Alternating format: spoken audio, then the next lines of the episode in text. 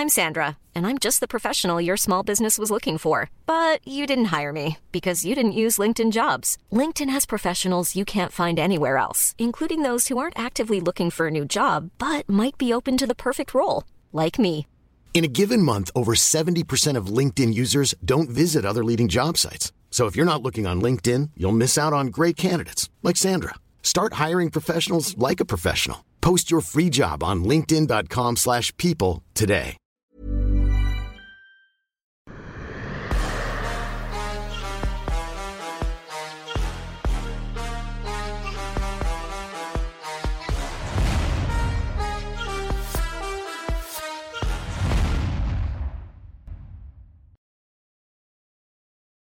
Bonjour à toutes et à tous, bienvenue dans King Energy. Peut-être que vous avez vu Fernand Lopez lors de la cérémonie du Ballon d'Or. D'ailleurs, Fernand, je me permets de te dire quelque chose. Déjà, déjà, bah, déjà, tu peux dire bonjour à tout le monde, hein, pardon. hein, je- Bon, bonjour à tous, bonjour Guillaume. ça, ça, ça va pas te plaire, je pense. Dis-moi tout. Bah, bah, faut s'y remettre là parce que Cyril était plus élégant que toi. hein. Euh, c'est bien. Il est beau gosse. euh, c'est bien. Mais je euh, m'attendais au nœud pape quand même. Bah justement, j'ai fait exprès de décaler du Ah. mois pape. C'est que euh, au bout d'un moment, c'est pas moi qui remets le ballon d'or, c'est pas moi qui le reçois. Euh, euh, voilà, je, je suis pas une personnalité de de, de haut rang, donc euh, faut, savoir laisser à César ce qui appartient à César. Aïe, Ouais, aïe, aïe. Euh, déjà pas, c'était pas mal une cravate, tu vois. Et- c'est, c'est, c'est, je, je, euh, je- j'ai bien mené papy son bière et euh, posé là, mais j'attendrai le jour où tu feras des, des, des MMO Wars et qu'il faudra venir euh, recevoir un prix ou- Ah. ou, en, ou en donner. Et là, je vais sortir le pas. Ok, ok, bah le, le rendez-vous est pris, très bien. Enfin, si, euh, si récompense il y a, hein, bien évidemment. Si récompense il y a, bien évidemment. Mais, euh, et, et une ça. première là pour toi, enfin, c'était ta première toi au Ballon d'Or, c'est ça? C'est ça. Ok. Ma. Et justement, tu parles souvent de le MMA devient mainstream. Est-ce que pour toi, là aussi, c'était une euh, petite pierre de plus, là, justement, dans ce côté, il se passe quelque chose avec le sport? Même une très grosse pierre. Honnêtement, euh, euh, on, on en a parlé avec Benjamin, on se disait, on, se disait, on aimerait appeler ces sponsors-là, parce qu'on a, on a, pas mal de sponsors qui ont souvent cette rhétorique de, bon, tu sais, euh, euh, vous, euh, on donne à Cyril plus que ce qu'on donne à, à tel joueur de foot qui a 4 millions de followers. Et là, tu voyais bien que euh, la popularité de Cyril n'avait rien à voir avec euh, l'histoire des 4 millions ou pas de followers, tu vois. C'est que peut-être parce que c'est c'est très exo- exotique comme sport, peut-être parce que c'est trop exotique, peut-être parce que c'est euh, je, je ne sais pas c'est quoi le phénomène, mais euh, si tu retires les grands blazes, genre quand Zidane bouge, tu sens que la salle bouge. Genre euh, quand Ronaldo bouge ou que c'est euh, ou ce que c'est c'est Kiki qui bouge, tu sens qu'il y a tout qui bouge, tout le monde est debout, tout le monde est curieux, on sort les téléphones, tu vois. Mais euh, en termes d'occupation d'espace, c'était euh, bien quoi. C'était euh, euh, Cyril était salement sollicité. Et, et, et, et, c'est fou, hein, c'est que nous, agents sportifs, Benjamin, moi, on observait, on se disait, mais c'est c'est fou. On, on, on est avec euh, des, des, des grands chanteurs, des, euh, des rappeurs, des, des acteurs de ciné, des footballeurs, euh, avec Econ, euh, Esteban, enfin, il y a du monde et tu vois bien que ça n'arrête pas de gueuler Cyril. Et Cyril, et Cyril, s'il y a une photo, je peux. Enfin, tu sens qu'il y a un certain engouement à sa, bien sûr au, ni- au niveau moyen, c'est que à côté de Benzema, c'est autre chose. À côté de, de, de, de, Kylian c'est autre chose. Il n'y a pas, il y a, il y a, pas photo. À côté de Zidane, c'est, c'est un monument. Je, je sais pas comment il fait pour durer autant dans le temps, quoi. Zidane, il bouge. C'était l'arrivée de Zidane. Tu étais dans la salle. Tu, enfin, tu sentais quelque chose se passe, tu vois. C'était une folie. Euh, donc, moi, je, je pense que euh, c'était bien, c'était bien d'avoir cette icône française du MMA qui se présente parce qu'il se présente aussi au nom de tous les autres Français qui font le MMA et, et ça montre, c'est un indicateur assez euh, correct, assez probant de, de, de, de, de, de sa popularité. Ça montre qu'on est pas mal suivi. C'est c'est bien, c'est bien le nombre de personnes qui sont reconnaissantes et qui apportent de la de la gratification, qui disent euh, merci euh, pour ce que vous faites et tout. Et donc bien, bien, on a on, a passé un très bon moment, euh, une organisation de, qualité, de très bonne qualité, euh, avec euh, avec des personnes de de qualité et puis et puis des, des, personnes généralement comme tu le sais des champions assez humbles assez gentils et puis très très accessible plutôt et ben voilà, le MMA devient toujours plus mainstream. On va revenir aux affaires courantes. Et les affaires courantes, bah ça s'appelle Deontay Wilder contre Robert Elenius. Donc deux sujets par rapport à ça, déjà le retour de Deontay Wilder qui n'a duré qu'un mmh. seul round, et toujours, je sais pas si on en avait parlé ensemble, mais moi j'aime bien, j'aime bien ce qui se passe en boxe où quand t'as un gars qui est de très très haut rang comme ça, on lui permet de revenir un petit peu plus tranquillement. Moi je trouve que c'est bien pour au niveau de la confiance, alors qu'en MMA, j'ai l'impression que quand t'atteins un certain stade type McGregor, type Masvidal, bah, tu viens de te prendre un chaos difficile contre Cameron Ousmane, t'as Covington. Connor, il revient, il a Dustin Poirier.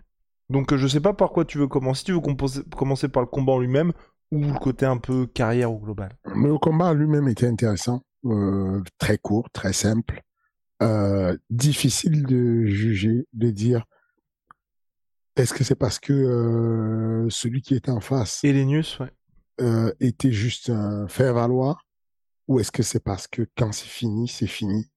Enfin, je veux dire, euh, Wilder, il a 91,3% de KO dans sa carrière. Il, couche quasiment tout le monde, quoi. Enfin, bah, même Fury, il euh, l'a envoyé au tapis. Hein, euh, oui, en deux rencontres, il a envoyé quatre fois au tapis, je crois. Ouais. Et, et, et, pour moi, Fury est simplement le poids lourd, le, le, le plus grand poids lourd de l'histoire de la boxe. bon, euh, mais mais ça c'est ça c'est Nous sommes à 7 minutes. Nous sommes à 7 minutes. Mais, parce que parce que vous trouvez que c'est dithyrambique mais la réalité c'est qu'il faut qu'on vive avec notre temps, on peut pas continuer tout le temps sais, moi, je suis pas de ces gens-là qui sont, euh, on a Benzema qui est là, qui joue bien, qui a le ballon d'or, on continue à dire, oh, Maradona, à l'époque de. Maradona, est-ce qu'il aurait pu jouer avec Benzema? Non, venez, on avance, les gars. C'est, euh, oui, il y a eu des très bons boxeurs. Oui, il y a eu des très bons poids lourds. Aujourd'hui, on a un phénomène. Il y a peu de personnes qui ont le poids de Tyson Fury, la taille de Tyson Fury, qui sont intelligents comme Tyson Fury, qui sont capables de gérer comme Tyson Fury.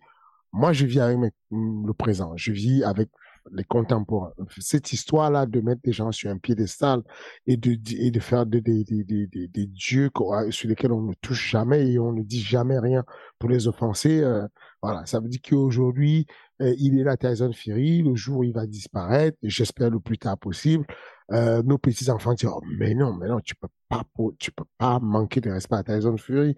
Pourquoi? Parce que bah, à titre posthume, on ne manque pas de respect aux gens, mais faut pas tout mélanger. mais il reste un peu de temps. Moi, c'est plus dans le sens. Je te rejoins dans le sens pound for pound. Je pense qu'un mec de 2m15 qui arrive à faire ce qu'il arrive à faire, je pense que tous les poids lourds historiquement dans la planète auraient galéré contre Tyson Fury. Mais c'est plus, tu vois, par rapport, si on va reprendre, tu vois, les Mohamed Ali, les Lennox Lewis, il lui manque de d'avoir eu une longue période de domination et surtout, tu vois, par exemple, d'affronter Joshua d'affronter Andy Ruiz, d'affronter Usyk. C'est plus ça moi, qui manque. Mais sinon, de ce qu'il arrive à faire, je suis d'accord avec toi, je pense que c'est une galère pour tout le monde. Voilà, c'est une vraie galère. Et on n'est pas loin, peut-être il va revenir un jour le faire, on ne sait pas. Mais, mais, mais tu vois, tous les noms que tu as cités là. I'm Sandra, and I'm just the professional your small business was looking for. But you didn't hire me because you didn't use LinkedIn jobs. LinkedIn has professionals you can't find anywhere else, including those who aren't actively looking for a new job, but might be open to the perfect role, like me.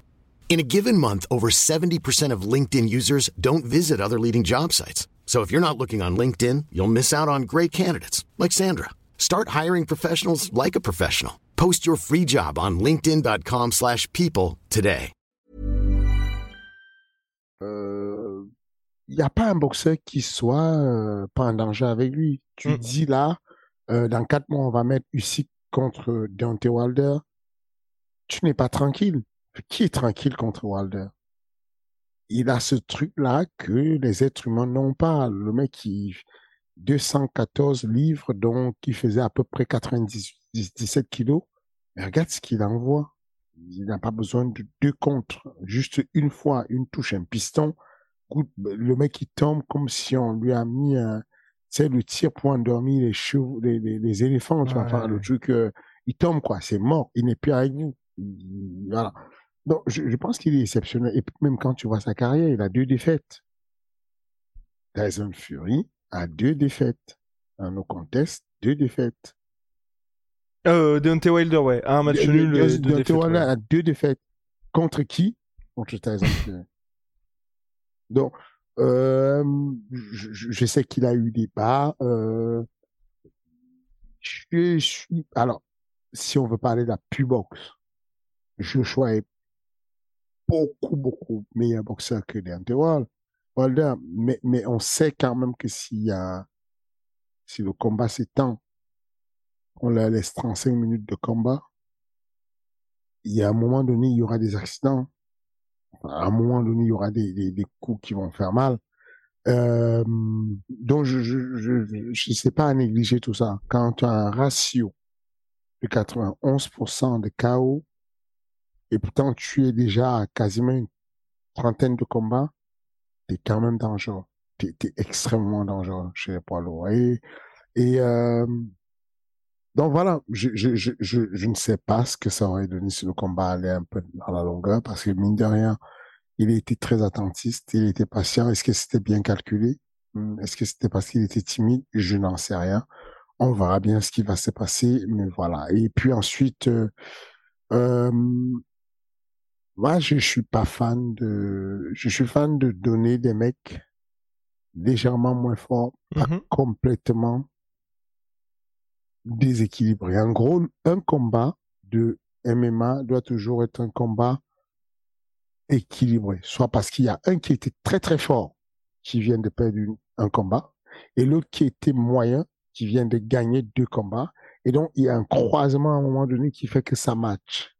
Mais l'idée de se dire qu'il y a un mec qui est très fort comme Wilder, qui va affronter un mec pas fort du tout, qui n'a jamais été fort, euh, je n'aime pas ce phénomène-là. J'aime bien qu'il y ait Un peu de euh, suspense quand même. voilà, un peu de suspense. C'est- c'est- Voilà, c'est c'est ma clé du matchmaking. Le matchmaking, c'est juste un truc où euh, tu prends les risques et tu, tu, tu te mets dans une situation où euh, celui qui perd, c'est chaud. C'est vrai, d'ailleurs, en parlant, petite digression, hein, en parlant de celui qui perd ses chauds, là, il y a Abdul qui nous a dit qu'il allait monter en 84 kilos. En parlant de celui qui perd ses chauds, là, c'est... Comment ça s'est passé, ça, les dessous de la matérialisation de cette montée de catégorie? Euh, comment ça s'est passé? Euh, simplement la volonté, la, demande d'Abdul. En gros, euh, comme vous le savez, Abdul, c'est UFC.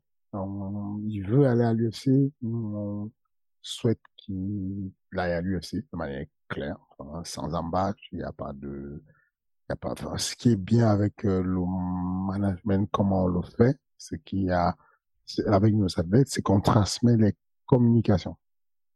Avec euh, les conversations avec le matchmaking de l'UFC, euh, Abdul les voit. il voit les conversations, les, les échanges, il, il, sait de quoi on parle. Et donc, simplement, Abdul dit, moi, j'ai envie d'activité. Je peux pas continuer à attendre l'UFC. Si, quand ils vont me respecter, qu'ils vont vouloir me donner quelque chose, euh, je, je, voilà. Aussi simple que ça. Et, et à partir de là, il dit, euh, j'ai vu que euh, Abdul avait laissé la ceinture vacante. Ahmed, ouais. Salamov, Ah, Ahmed Salamov avait laissé la ceinture vacante. Moi, ça m'intéresse. Ok. C'est tout. C'est aussi simple que ça. Il n'y a pas eu, euh, euh, il y a eu cette conversation là où Abdul dit, euh, j'ai, moi j'ai envie de nouveaux challenges, j'ai envie de rester vivant. On a même envisagé à un moment donné. Euh, euh allez, allez, allez. Bon, en, en, gros, je, je, je avec le, le, PFL, ok, on a envisagé le tournoi qui démarre en avril de 1 million. Euh, parce qu'il s'est dit bon tant qu'à faire, puisque euh, l'UFC ne donne pas encore assez d'importance. Euh, moi, j'ai envie d'aller au PFL. Ensuite, il est revenu dessus en disant non, finalement, je, j'ai Hmm. réfléchi, je, je, c'est bien d'aller atteindre le million, mais je n'ai pas le million sur Ares. Je gagne décemment ma vie. J'ai un public qui me suit, qui vient euh, sur Ares me donner de la force. Euh, et surtout, euh, je suis dans des conditions chez moi qui me Ouais. permettent de sortir tranquillement et d'aller le moment venu à, à l'UFC. Donc, je préfère rester là au lieu d'aller m'embourber sur quelque chose de compliqué. C'est- vraiment, euh, voilà, c'est venu de, de lui et de sa famille. Il a, il un très fort conseil. Euh, et donc, ils se sont consultés euh, avec des personnes euh, importantes autour de lui, Becca, qui se reconnaît, Clément, euh, tout ça. Et puis, ils sont revenus vers moi en me disant, voilà ce qu'on veut. On, veut de l'action. Euh, on veut de l'action sur place, on veut de l'action, on veut un nouveau challenge, on a envie d'être double, double champ et peut-être double champ, ça va nous permettre de de de de- d'intéresser du coup les deux matchmakers parce que quand quand il est 77 kilos il, les discussions se passent avec Sean est 84 kilos les discussions peuvent se passer et avec Sean et avec Mick. Mais donc, toi, là, tu penses, parce qu'Abdul a dit, t'es en mode c'est un one-shot, mais toi, est-ce que tu penses qu'il peut avoir une position durable chez les moins de 84 kilos?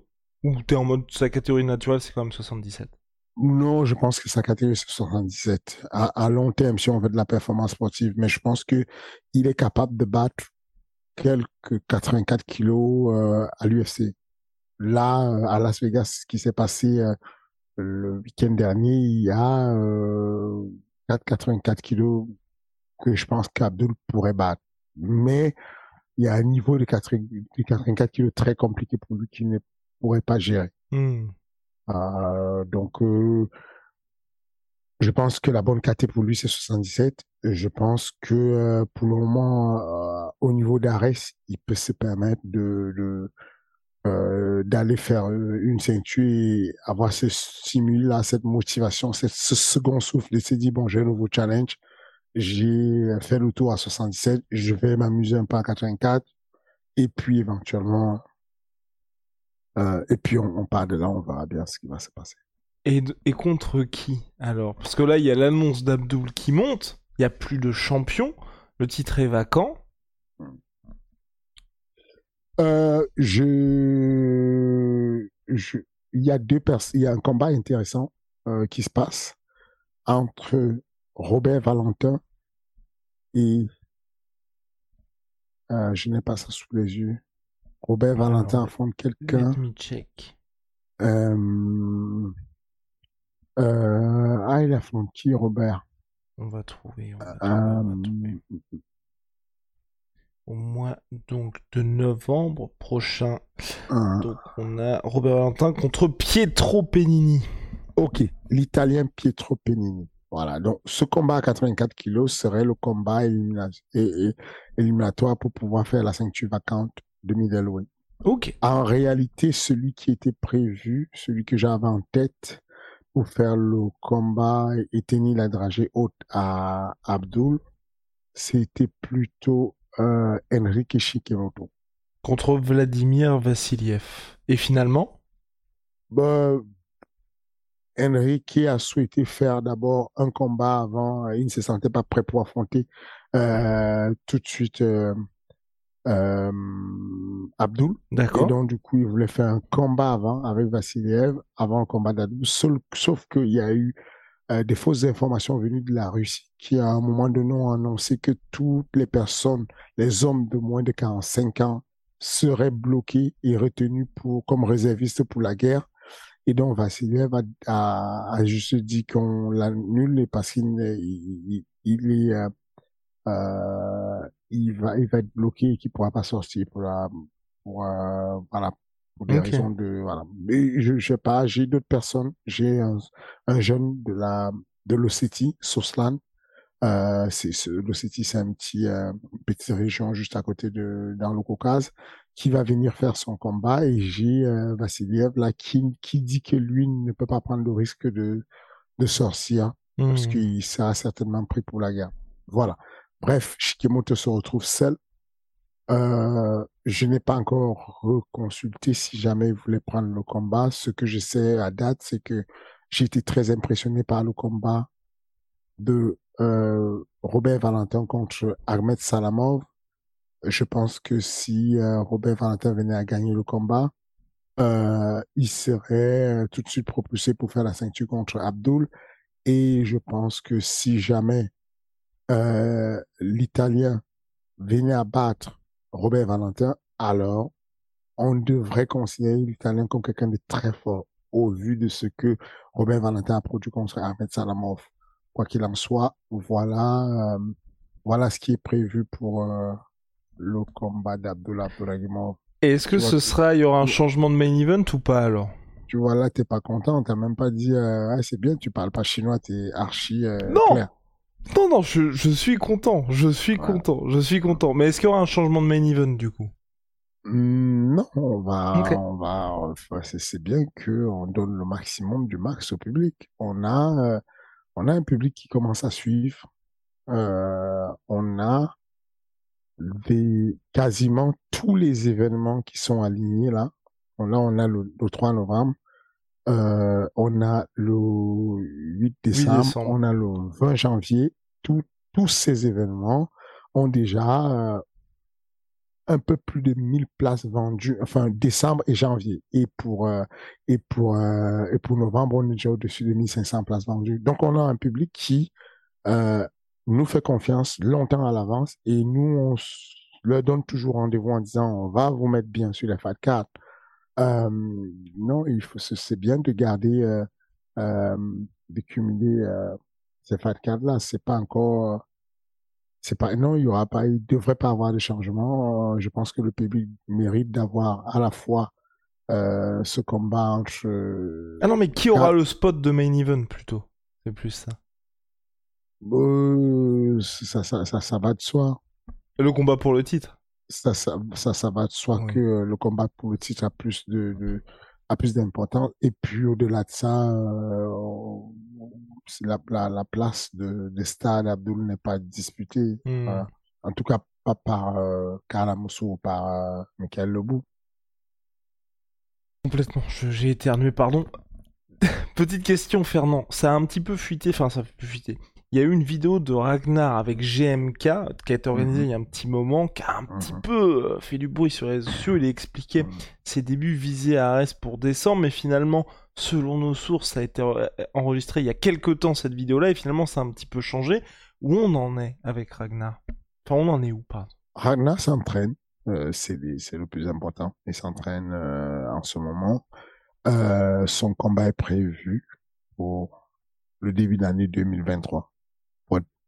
Précis, le combat est prévu pour février. Je vais trouver, euh, voilà, c'est aussi, clair que ça.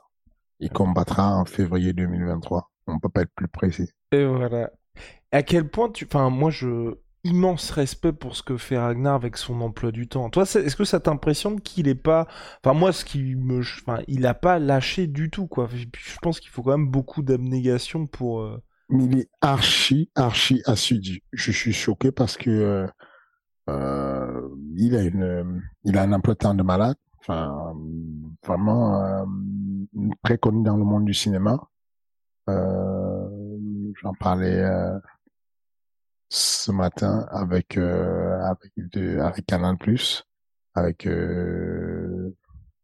avec Monsieur Maxime et donc on parlait de, on a parlé à un moment de, de très connu dans le monde de, dans son monde de, de, hum, très actif sur son boulot et puis au final il trouve le temps d'être là aux entraînements. Moi je le vois en tout cas s'entraîner à Rungis ou à ma factory. Euh, euh, sur toutes les séances en préparation physique avec euh, Facel, son préparateur physique, qui travaille à mort avec euh, avec Samir sur le, le du, du global. Euh, il s'entraîne beaucoup en ce moment. Il, il s'entraîne énormément et d'ailleurs n'hésitez pas à aller le suivre parce que je pense qu'il fait un document sur toute cette prépa en temps réel pour que euh, ces, ces, ces followers puissent profiter en temps réel des, des galères par lesquelles ils passent, de la souffrance, de la, le, le, stade d'apprentissage sur lequel il est pour pouvoir visualiser. En tout cas, pour pouvoir euh, être immergé et comme ça profiter pleinement du spectacle quand on sera le 17 février 2023. Voilà, bingo, vous avez quelques réponses. Donc reprenons avec Wilder et puis la gestion au global, après cette petite parenthèse, des carrières différentes box MMA. Toi, qu'est-ce que t'apprécies pas justement là-dedans? C'est en dehors du côté suspense, est-ce que tu trouves pas que le côté mine de rien pour un Wilder qui était complètement abattu après Tyson Fury, il se posait la question d'arrêter ou pas sa carrière Peut-être qu'il avait besoin de ça aussi, ou tu penses que bah, de toute façon, euh, l'expérience parle. Non, je pense, je pense que c'est la sélection naturelle qui, qui sépare les individus. Euh, Parce qu'il y a le facteur confiance quand même, hein, mine de rien. Oui, mais, mais, ça fait partie du game. C'est pour ça que le game du MMA évolue très rapidement. C'est que euh, il y a un mec qui arrive, il est jeune, il est fort, il va arriver, il va, il va bousculer tout. Euh, quand Martinez arrive face à Cobb Swanson, bah, Cobb Swanson, il a affronté déjà, il a battu euh, des mecs, des noms comme Charles Oliveira, longtemps à l'é- à l'époque. Quand tu arrives et que tu t'appelles Martinez, tu es un jeune à, so- à 61 kilos, tu vas affronter Cobb Swanson. Mais toi aussi, tu vas avec un handicap, un handicap d'inconnu, un handicap de respect, un handicap de peur. Et donc, de, l'autre côté, c'est normal que celui qui arrive sur une défaite, même s'il est ancien, lui aussi, il ait peur et que vos peurs se croisent et que c'est de la performance. C'est pour ça qu'on interdit de, euh, l'utilisation des bêta-calmants. Parce que des, des, des, bêta- des bêta-bloquants, je sais pas pourquoi je dis ça, bêta-calmants souvent, mais des bêta-bloquants, c'est qu'au bout d'un moment, il faut qu'on puisse ne pas prendre des décisions sans de l'inhibition, sans un produit qui vient altérer ça, parce que ça fait partie de la performance. Aujourd'hui, euh, euh, euh, il faut que Deontay Wilder affronte ses démons et au moment où il va, enfin, euh, il va, il va chercher à euh, Cyril, il perd un combat, il revient, on va pas lui faire plaisir, on lui envoie un mec qui veut lui arracher la tête et puis on va tester si physiquement il s'est entraîné, c'est bien, techniquement il s'est entraîné, c'est bien, mais est-ce que l'état d'esprit suit? Et ensuite on laisse la sélection naturelle se faire. Il suit, bah il est bon, il monte. Comme Sanson, s'il arrive, il, il éteint le petit Martinez. Bon, voilà, il s'impose. Bah, il arrive, ça se passe pas comme ça. Même en boxe, qui est censé être son point, il est dominé. Le grappling, il est dominé. Euh, bon, tu comprends que mm, tu sais où le mettre, quoi. Tu, tu, tu, passes à autre chose. Et, c'est, ça qui manque dans tout développement de, de, quoi que ce soit. C'est une méthode que moi j'utilise et que je conseille à mes, à mes managers en tout cas, de dire arrêtez le management de protection. Ça, n'aide pas les athlètes de dire euh, je j'ai un ami à qui je disais ça euh, il y a deux jours, peut-être il va se reconnaître. Il est manager, euh, il est il a son, sa salle et il me dit bon, j'ai envie de placer tête tête athlète, est-ce que tu peux m'aider à le placer? Je lui donne quelqu'un, il me dit non, je veux pas cette personne parce que elle un peu, c'est un peu dur. Moi, je veux que tu donnes quelqu'un d'abordable, de facile, parce que je dis, bah, c'est ça le problème. Si tu me poses la question, je suis pas d'accord. Je, pense que euh, ce que j'aime, c'est de pouvoir tester ces choses qui manquent à la performance. Le combat, on reprend le combat de euh, qui s'est passé le week-end qui vient de passer là, euh, UFC de, Vegas, euh, Grasso versus euh, Arojo. Donc c'est le main event. Complètement. Un combat qui a été euh, techniquement pour moi bien, bon combat, mais spectaculaire. Il n'a pas été spectaculaire. C'est qu'il n'était pas puissant pour un main event mais un combat correct, avec de la stratégie. Mmh on, si on me pose la question, qu'est-ce que tu as vu chez euh, Alex, Alexa Grasso qui te ferait croire qu'elle pourrait tenir un main event Je te dis, bah, juste la capacité à tenir une stratégie, ce stick to the game plan. Elle a tout fait pour rester dans ce qu'elle s'était dit appliquer une boxe correcte et descente. Si elle tombe, remonter, appliquer une boxe correcte. Et, elle, elle a maintenu ça pendant tout le combat. 25 minutes. Il n'y a pas beaucoup de personnes qui réussissent à le faire. Il n'y a pas beaucoup de personnes. Et donc, au lieu de protéger la personne, donner-lui les combats qui, voilà, je, par exemple, ce que j'apprécie énormément chez Paulin Béguet, par exemple, qui est un des nôtres, c'est que on va lui donner des adversaires deux, deux adversaires consécutifs qui sont relativement forts, mais on lui donne ses adversaires par rapport à ce qu'on voit de lui et ce qu'il fait, ce qu'il produit. Bon, il y a des personnes qui, ont toujours quelque chose à dire. Hein. C'est que si tu ne lui donnes pas, si tu donnes des mecs faibles, on te dit, bon, tu protèges ton gars, tu lui donnes des mecs faibles. Tu donnes des mecs forts, on te dit, bon, t'es un mauvais manager, tu lui donnes des mecs forts. Mais voilà, ma réponse est toujours celle-ci. Mon élève est là, j'ai besoin de lui donner un élève, un adversaire qui est là. Pas là, sinon c'est très difficile. Là, c'est correct. Parce qu'il prend une marche. Il prend une marche et là, on monte. Les marches qu'on a données, on est, ça c'est des discussions que j'ai avec Paulin, donc je peux le dire ici. Les marches qu'on a données à Paulin sont des marches descentes. Difficiles, mais descentes. Parce que celui qui voit un entraînement entre Paulin et Cyril Gann est choqué de ce que Paulin est capable de produire à l'entraînement. Maintenant, nous, on sait que la performance sportive n'est pas simplement d'avoir la technique, le physique, mais c'est capable d'avoir l'intelligence de maintenir sa stratégie de combat tout au long du combat.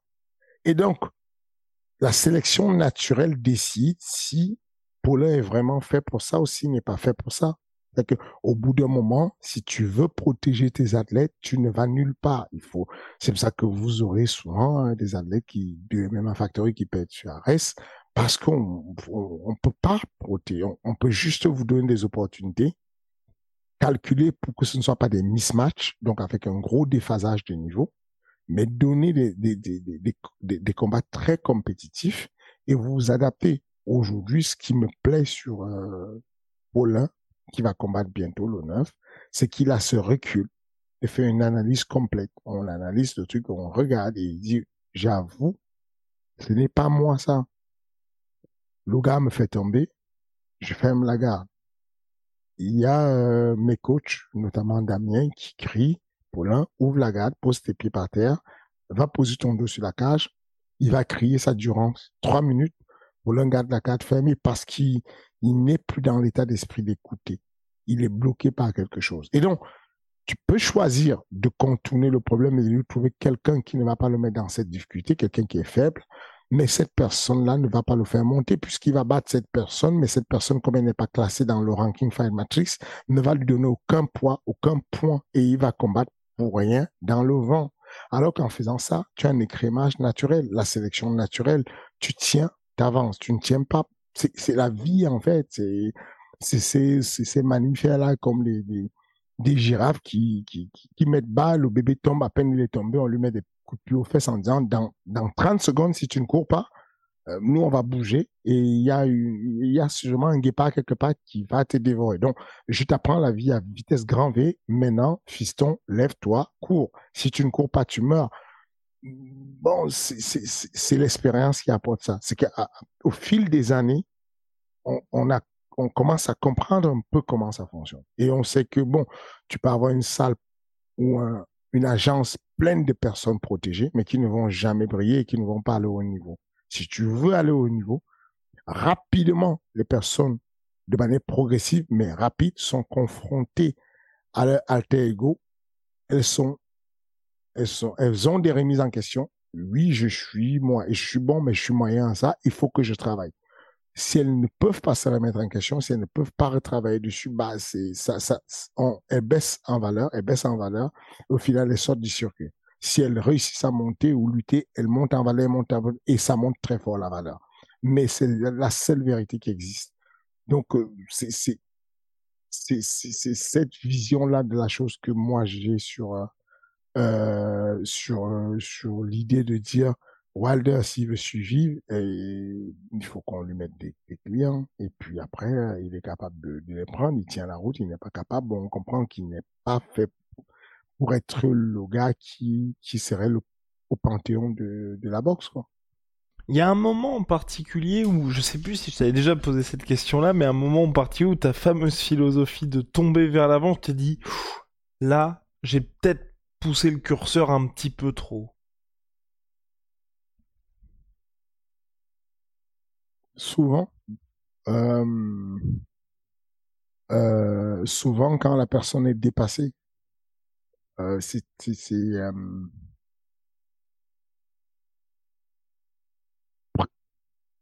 surtout dans les débuts. J'ai fait un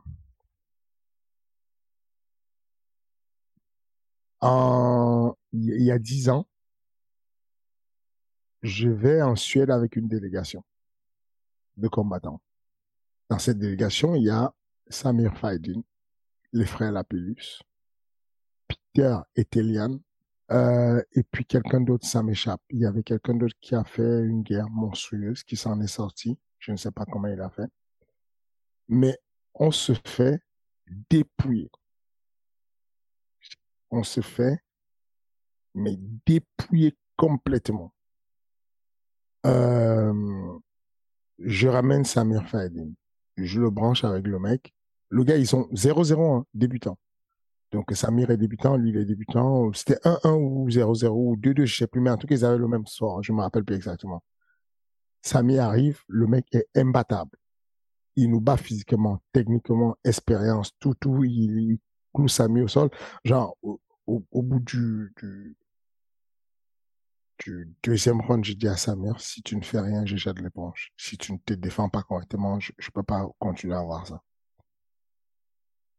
Euh, on perd euh, à la décision. Je lui fais un gros câlin. Euh, je reprends dans mes bras, on sort, on va, et puis on prend un autre gars, et puis on revient. On se fait dépouiller, et puis je vais dans vestiaires, on prend un autre gars, et je reviens. C'était un massacre. Parce que à l'époque, on n'avait pas encore compris que la Suède, l'Angleterre avaient une longueur d'avance avec les amateurs les mecs présentaient un Sherlock de, normal, mais ils avaient déjà 20 euh, combats d'amateurs et donc du coup quand on est arrivé, on était déphasé. les mêmes personnes aujourd'hui, ce n'est plus la même chose. C'était, c'est, Sami Fadin vient, il affronte euh, Shajak, qu'il a affronté récemment. Shajak est solide, fort, mais on met ce combat-là. Parce qu'il n'y a pas d'autre. Ça dépend de, ton projet à toi. Si tu me dis, moi, je veux juste faire quelques combats histoire de mettre bien mon palmarès. Et ensuite, euh, bon, je vais raccrocher, je vais pas aller loin.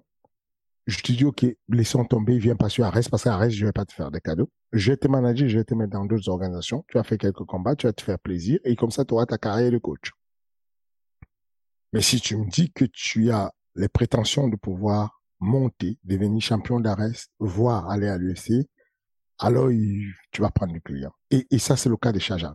Chajak, c'est il va battre Samir, pas de manière outrageuse, mais il va le battre sur la différence de concentration et de précision. Et c'est un truc qu'on a vu avant où, je, où on, est d'accord, Samir et moi. Quand je l'entraîne, je lui dis c'est simple. Je ne peux pas le dire. Ça expose beaucoup sa carrière. Parce que c'est des statistiques en fait qu'on fait euh, sur hmm. à quel moment je lui dis ok quand tu as cette attitude là, j'ai analysé tes vidéos. Quand tu as cette attitude, systématiquement tu es en retard et tu perds. Quand tu as cette contre-attitude, systématiquement tu gagnes l'échange. C'est vraiment comme si tu joues au tennis et la manière dont tu places le premier service va déterminer à chaque fois si tu gagnes le service ou si tu perds le service. Je lui prouve par vidéo analyse avec des détails et des points forts en lui disant tous tes points forts, c'est quand tu fais ça. Tous tes points faibles, tous tes points où tu perds l'échange, c'est quand tu fais ça. Mais pour faire ça, qui te fait gagner tous les, tous les échanges, il faut un certain rythme de concentration. Il faut un certain volume. Il faut, et donc, il va faire tout ce qu'il peut pour le maintenir, mais c'est très court le temps de prépa pour pouvoir assimiler ça et pouvoir euh, capter tout ce qu'on veut dire. Et donc, aujourd'hui, comment dire, ce truc-là de dire, euh, j'ai mordu plus gros que je ne peux mâcher, ça, ça m'arrive de moins en moins. Parce qu'à l'époque, comme je t'ai dit, on s'est tellement fait dépouiller que... Euh, ça t'a marqué Non, mais au-delà de me marquer, j'ai reçu beaucoup de messages de, de, de, consolation via Facebook. Genre, euh, on s'est tellement fait dépouiller qu'il y a des gens qui m'écrivaient bonjour, je suis un Suédois, j'ai trouvé euh, votre type super sympathique. J'ai vu que vous, à chaque fois, vous preniez vos gars dans les bras, vous les consoliez, vous rentrez avec eux dans vous reveniez, vous étiez comme un papa. Mais ça m'a touché, toutes les défaites que vous avez ramassées. Je crois qu'on avait fait un suicide, comme on avait perdu cinq combats. Et donc, tu, apprends et tu comprends que il, faut, faut, mieux checker encore. Donc, à partir de là, tu te mets à faire des analyses profondes et tout. Et quand on te dit qu'un mec a 0-0, bon, tu vas prendre le nom du mec, tu vas fouiller sur Internet, tu vas taper tous les, sur, les, sur le moteur de recherche, son nom à, à coller à boxe, son nom à coller à Muay son nom à coller à JB. Tu, tu cherches, tu fouilles, tu fouilles tout pour aller savoir ce qu'on cache derrière le nom. Euh, Aujourd'hui, je suis un peu plus juste dans la mesure. Mes gars avec lesquels je travaille sont un peu plus justes dans la mesure. Il y a des doubles, voilà quoi.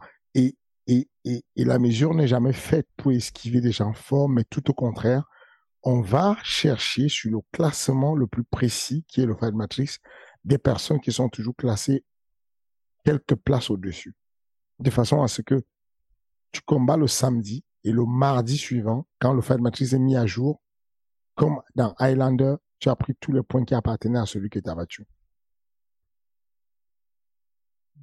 Du coup, des fois, on le fait, mais tu vois que la personne n'a pas réussi à faire, à prendre la victoire parce que c'était un peu fort. La bonne analyse, c'est d'avoir le sang-froid et d'analyser avec beaucoup d'objectivité. C'est dire, bon, peut-être on a été mauvais en coaching. Peut-être on n'a pas su lui donner des conseils. Donc, il faut pas, faut pas réagir à chaud. Il faut réécouter la vidéo faut regarder les combats, faut écouter ce qu'on dit les coachs, faut regarder l'attitude du gars quand on lui donne des instructions, est-ce qu'il écoute ce qu'on lui dit, est-ce qu'il manifeste et tu vas comparer là tu tires des conclusions. OK. Tu as été surpassé par cette marche parce que on t'a donné des mauvais conseils. En réalité, si on t'avait guidé correctement, tu aurais peut-être pu avoir une meilleure performance. Voilà comment ça fonctionne. Bah voilà, vous avez une nouvelle fois toutes les clés. Fernand, euh, nous sommes à 42 minutes pour cet épisode de King Energy. Cette semaine, c'est l'UFC 280. Est-ce qu'il n'est pas trop tard pour, pour, pour revenir sur tes paroles de la semaine dernière? Alors? Non, non, euh, non, non. Je...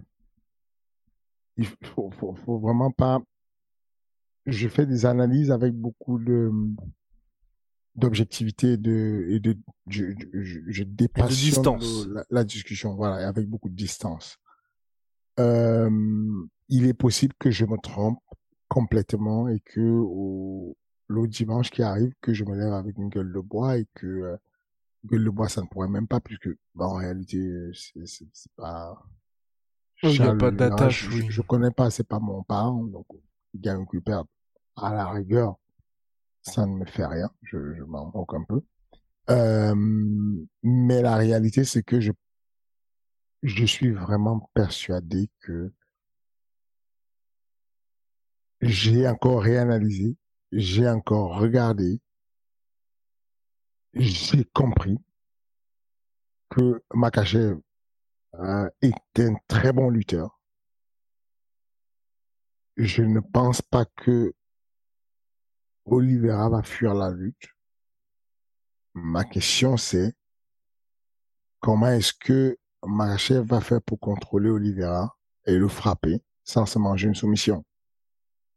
Ma question c'est je sais qu'il est talentueux, mais la boxe d'Olivera, c'est, elle est un peu plus sophistiquée quand même, plus agressive quand même. Voilà. Donc, je, ne, voilà quoi. Je, serai là euh, mardi prochain à 18h. Je vous présenterai mes excuses si je me suis trompé. Je, je n'ai même pas à le faire, mais quand même pour vous satisfaire pour certains, je vous dis désolé, je, je, je me suis trompé, mais je, à mon âme et conscience, je veux aller être le plus juste possible. Je pense que Makachev va, quand ça va commencer, il va voir que c'est différent. Il, il, y a ces, il y a ces combats-là où les gens ne voient pas ce qui se, les gens, on a, on voit des choses et puis on a une impression, une autre impression. Tu ce que je veux dire? Et que le combat commence et, je vais dire à, à Cyril à la fin du deuxième round, tu te rappelles, on avait dit qu'à ce moment, quand il avance, tu ramasses la jambe avant, tu le fais tomber, tu te rappelles? Ok. Essaye de prendre cette jambe et fais-le tomber. Il me dit, Loki, on va encore attendre un peu, peut-être au troisième round. Ça, on n'a pas beaucoup de temps, on a 40 secondes. Ça, ça veut dire coach, j'ai testé, mais c'est plus dur que ce que tu pensais en fait. Parce que ce que tu vois et ce que physiologiquement tu constates quand le mec tu vas toucher et que tu vois que c'est du béton, le mec il n'est pas un lutteur. Tu vois ça à la base, c'est pas un mec euh, mm-hmm. voilà quoi, il connaît un peu quelques plaquages de rubis et il va mais quand tu vas pour le faire tomber, tu sens que tu es sur un poteau. Et que tu tapes un poteau et tu te dis, bah, voilà. Et donc, Cyril va faire son analyse rapide et il va me faire un retour. Donc, je donne des consignes et je sais qu'à la pause, quand je vais le coacher, je reçois aussi des consignes. très rapidement, je lui dis, ça va? Pourquoi tu ne l'amènes pas au sol? Il dit, beaucoup euh, plus tard. Plus tard veut dire, c'est chaud, ce n'est pas si simple. Il faut encore que je fatigue un peu plus pour que ce soit facile à l'amener au sol. Et peut-être c'est Charles Oliveira qui va être déçu et se dire, ah, la lutte, j'ai sous-estimé sa lutte, mais il ne me permet même pas de bouger. Aujourd'hui, j'ai l'impression que euh, la fluidité de, de, de, Charles elle, est différente des autres. C'est, c'est, un sol qui est un peu plus vicieux que celui de Mackenzie Dan. Mackenzie Dan, pour revenir sur elle, j'ai beaucoup parlé de la dernière fois. J'aime beaucoup son sol. D'ailleurs, le sol d'Arujo aussi devrait être un très bon sol. Arujo qui a combattu ce week-end contre Grasso. Euh, contre Grasso euh, été déçu quand même. Autant la performance de Grasso m'a impressionné, autant Arujo, j'ai pas compris son game. Des filles comme euh, Mackenzie Dan et Arujo ont un tel niveau de sol que il faut juste qu'elles travaillent leur entrée pour trouver deux types d'amener au sol. Soit l'amener au sol de judo, soit l'amener au sol de jump guard je tire dans la garde. Parce qu'elles ne peuvent pas amener, Mackenzie Dern n'arrive pas à amener en mode lutteuse. Genre, j'attaque et puis je me positionne comme une lutteuse et je fais tomber. Il reste quelque chose que les judokas font bien, Caro Parisienne et tous ces grands judokas qui mettaient des balayages pendant le déplacement. Et elle peut utiliser Yaza Mackenzie, mais continue à utiliser cette espèce de tour de hanche où elle tient les bras et puis elle tourne le dos et puis elle amène. Heureusement, quel que soit comment elle tombe au sol, elle est euh, comme un, requin dans quoi. Elle, est à l'aise. Le véritable problème, c'est qu'elle n'a pas de point d'ancrage très solide. Euh, au moment où elle attaque, ses bras sont ouverts, elle prend d'abord quelques coups avant de mettre les mains dessus. Il n'y a pas cette attaque agressive où je mets les mains, je mets la puissance, j'amène au sol. Ou alors, si je peux pas amener au sol, je tire dans la garde, mais je tombe et je sais que je l'ai directement soit en garde fermée, soit en garde papillon. Je commence à tout de suite mon sweep et comme s'il me reste assez de temps. Euh, il lui manque du grand pound à, à, à, à McKinsey, ok son ground pound, son sol est un sol qui devrait être comme celui de, d'ailleurs de, de, de, de Makachev. Parce que Makachev, pour le coup, il a moins de positions fortes. C'est pour ça que je te dis, moi, à mon avis, à mon sens, hein, on prend chacun à son point d'âme. Je pense que euh, Habib aurait mmh. battu Makachev. Parce qu'il a un sol pas aussi sophistiqué, pas très volatile, mais lourd, pesant où je vais briser la posture et je vais frapper. Je vais briser la posture, je vais frapper jusqu'à ce que tu craques, que tu me donnes ton menton et là, je vais tirer dessus très fort. Mackenzie Den, par exemple, elle est sur toi, mais elle a un sol de JJB. Hmm. elle se retrouve, par exemple, en garde très haute, elle est dans ton dos. C'est quand tu es dans le dos d'un adversaire. En général, tu veux mettre les bras sous les selles, faire une extension de, son, de ton bassin et le mettre flat, à plat au sol. Mais non, Mackenzie, tous ces adversaires, si tu checkes bien, ils ont encore la base. Ils sont encore à quatre pattes comme une table. Mhm. Quatre pattes, toi, tu as besoin de casser les, les pattes de la table pour que, enfin, les, pieds de la table pour que la table tombe. Mais non, ces adversaires, parce qu'elles montent tellement haut, parce qu'elle envisage autre chose. Elle se dit, pendant que je vais glisser vers l'avant, j'ai une possibilité de, de, de, triangle, j'ai une mhm. possibilité de clé de bras. Elle pense déjà au, au point où elle se trouve en trépied avec sa tête au sol comme support pendant qu'elle tient avec les bras. Donc, il n'y a jamais des moments où elle a vraiment une bonne position forte où elle va frapper. Dans le cas de, le parallèle que j'essaie de faire ici avec le combat de chef, c'est que je ne suis pas sûr que chef ait le sol aussi lourd que celui de Khabib. Je ne je suis pas sûr qu'il ait déjà lutté avec un mec qui est vicieux au sol comme et, et, téméraire, courageux, ou aller sur toute soumission. Ça veut dire que au lieu de pouvoir, j'ai envie de voir comment Makachev va réagir face à un sol agressif. Ça veut dire que d'habitude, il est posé, les adversaires essayent de suivre et donc il peut les remplir les, les, comment dire, les assouplir pour pouvoir chercher sa soumission. Là, il sera face à quelqu'un qui, aussitôt qu'il va monter la main, va attaquer un triangle. Mhm. Aussitôt qu'il va vouloir frapper, va le déstabiliser pour le super. J'ai envie de voir comment il réagit à ça. Et quand il va repartir debout, il y aura des coups de coude, il y aura des crochets à la bouche, il y aura des genoux. Et quand il va vouloir l'embrasser pour la lutte, il y aura une guillotine. Enfin, ça veut dire que même s'il ne peut pas être guillotiné, Makachev, le fait de prendre le temps de tirer les doigts, de sortir de la guillotine, le met en défensive et il n'est plus l'attaquant. C'est très compliqué de lutter quand tout le temps, quand tu mets ton bras pour tenir et faire tomber, ton bras, on l'isole et on veut le soumettre. Tu mets ta tête, ta tête, elle est prise à, on veut la guillotine. Du coup, tu es plus sur la défensive et tu arrêtes de lutter. Et quand tu arrêtes de lutter, ça devient complexe parce qu'il faut que tu boxes correctement je suis désolé de te décevoir euh, une fois de plus, mais euh, je, je n'ai pas encore, je suis pas encore convaincu que, je suis toujours pas convaincu que euh, ma chef va battre. Euh, Charles dans Bronx Eh ben réponse samedi, même pas dans la nuit de samedi à dimanche parce qu'enfin 20h pour la main card, ça fait plaisir à tout le monde en France. Prime time. Ça se passera à Abu Dhabi. On sera tous devant et je pense que même toi, Fernand, bien avant parce que la carte, je crois que les préliminaires, donc c'est deux heures avant, donc dès 18h, avec pas mal de chocs qui sont intéressants, que ce soit Mohamed Moukaef et Volcanos Demir. Et oui, Cocorico, enfin Cocorico, la francophonie en tout cas. C'est ça. Et là, le King, merci beaucoup comme chaque semaine. On va se retrouver mardi prochain pour l'heure du bilan, voir un peu si qui, qui de nous deux va devoir des plates excuses au, monde du MMA français Bah, Moi, j'attends toujours tes arguments. À chaque fois qu'on parle, tu me donnes des arguments que je comprends pas. C'est pas bien étayé. Je m'explique pas bien comment et pourquoi. Tu vois, c'est, je sais pas. Du coup, euh, j'ai pas compris. Qu'est-ce qui t'a amené à penser à ça? J'ai pas, je, je suis pas sûr. Non, mais moi je te dis, c'est le, c'est le côté Tony Ferguson pour Charles de Bronx Oliveira face à la machine implacable d'Aguestanez.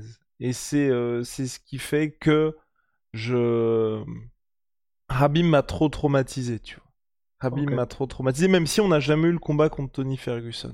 C'est Et- fou que Charles Oliveira n'était jamais traumatisé. Il m'a pas traumatisé, mais en fait, moi, j'ai beaucoup de mal avec ce côté. Enfin, on en parle à chaque fois, hein, mais c'est c'est vraiment, tu vois, toujours avoir cette capacité qui est ô combien précieuse, hein, justement, de réussir à se sortir de, de, de situations qui pourraient être compliquées pour tout le monde, pour réussir à inverser la tendance. Mais moi, j'ai tendance à retenir justement que à chaque fois, il se retrouve dans ce genre de situation. Voilà. Ok. Donc voilà, Écoute. non, mais on, on en parle la semaine prochaine, monsieur. Let's go. Allez, à la semaine prochaine. Merci, au revoir. Merci encore euh, à, à tous les amis, le soutien, les likes, euh, donner un peu de force à, à la sueur, qu'on monte encore un peu. Et, euh, et puis, euh, le, le, le, le bonjour à la majorité silencieuse. Je, je, je reçois énormément de messages de la part de la majorité silencieuse. C'est fou. C'est, il y a un mouvement très intéressant qui s'est passé, donc je vous remercie. Je sais que vous êtes là et que vous, euh, vous veillez. C'est bien. Merci. À la semaine prochaine.